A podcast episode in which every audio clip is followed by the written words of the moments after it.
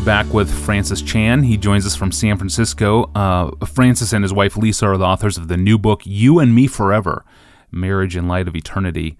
And uh, in the book, you write, Francis, quote, If you'd rather watch your kids grow up than see the face of your Savior today, you don't grasp the beauty of God, end quote. And uh, on the same page, you write this quote I'd bet that at least 95% of American Christians would choose not to leave their families today if they were given the choice to be with Jesus instead. End quote. Those sentences have some Philippians 121 punch to them, but I get the impression that you and Lisa and your five kids enjoy a pretty sweet relationship. I mean, how is how is your family more healthy the more Jesus takes center stage in your family? Yeah, actually, it's uh, I have six kids. My seventh is uh, on the way in a couple weeks. So, oh wow! So, so it's it's busy, you know, and, and we have other uh, other people living with us as well. Um, and I man, I love being with my kids. They are so fun. I mean, so much laughter, just great. But um, you know, the more I spend time with Jesus, first of all, the more my wife and kids like me. Okay. It, it, my wife will tell me, "Gosh, why don't you go read some more?" You know, it's it's those periods when she knows I've had my time with the Lord. It just I'm more of a delight, I guess, to be like I don't notice when I I turn, but I guess they do.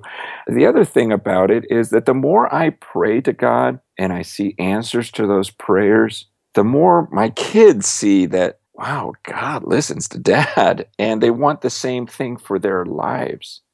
So it, it's not just about their current happiness. Um, and, and, and my time with the Lord isn't just so we can have a healthy family. Uh, because honestly, if my connection with the Lord even made our family dynamics more difficult or trying, it would still be worth it. Because my goal, my greatest desire is that when my kids leave the family, leave the home, that they would love him deeply. So I need them to experience God when they're with me. I need to see them experience the answers of prayers so that so that they pray more.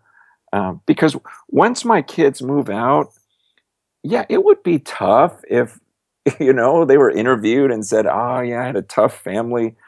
Um, I, I don't really like hanging out with them, or I don't really like my dad that much. Like, of course, that would break my heart. But I could deal with that. What would be unbearable is if they didn't love Jesus. Like, okay, they didn't like our family, they didn't like that. Okay, they struggled with that, but they're in love with the Lord. Uh, okay, okay, I'll take that. So, but I, I think about eternity, like the thought of any of my children not being there. Uh, that's that's unbearable to me. That that's devastating to me. And so, yes, it, it would be painful if my kids said I didn't enjoy my childhood. Yeah, but I, will I'll get over that.